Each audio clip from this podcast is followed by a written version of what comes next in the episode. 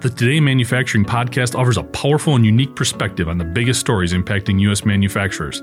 Anna Wells, David Mantey, and Jeff Reinke apply their experience as editors of industry leading brands Manufacturing.net and Industrial Equipment News in providing in depth analysis of the latest headlines. Their insight, along with a mix of humor and human interest, makes Today in Manufacturing a go to source. Keep pace with supply chain challenges, electric vehicle developments, labor struggles, robotics, and more by listening, downloading, and subscribing to the Today in Manufacturing podcast.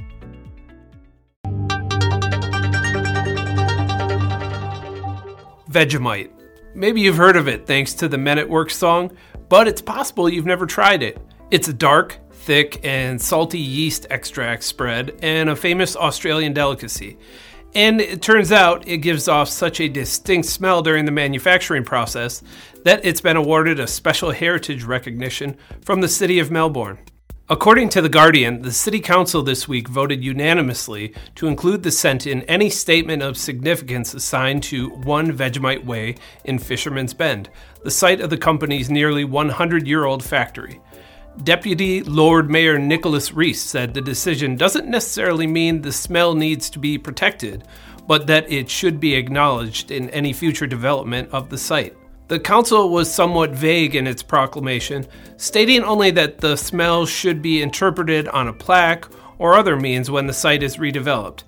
That leaves the door open to future developers installing a Vegemite smell machine, which, if you think about it, is really the right thing to do. Bega Cheese, which owns the factory after buying the Vegemite brand from Kraft in 2017, is reportedly looking to sell the building. However, even if the company finds a buyer, it would secure a long term lease so it could continue making Vegemite, meaning that the sweet smells will continue churning out for years to come.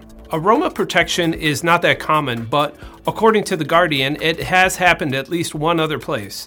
UNESCO World Heritage in 2018 recognized the smell of perfume from the Grasse region of France.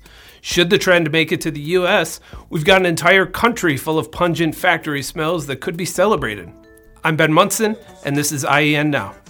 He just smiled and gave me a Vegemite sandwich, and he said,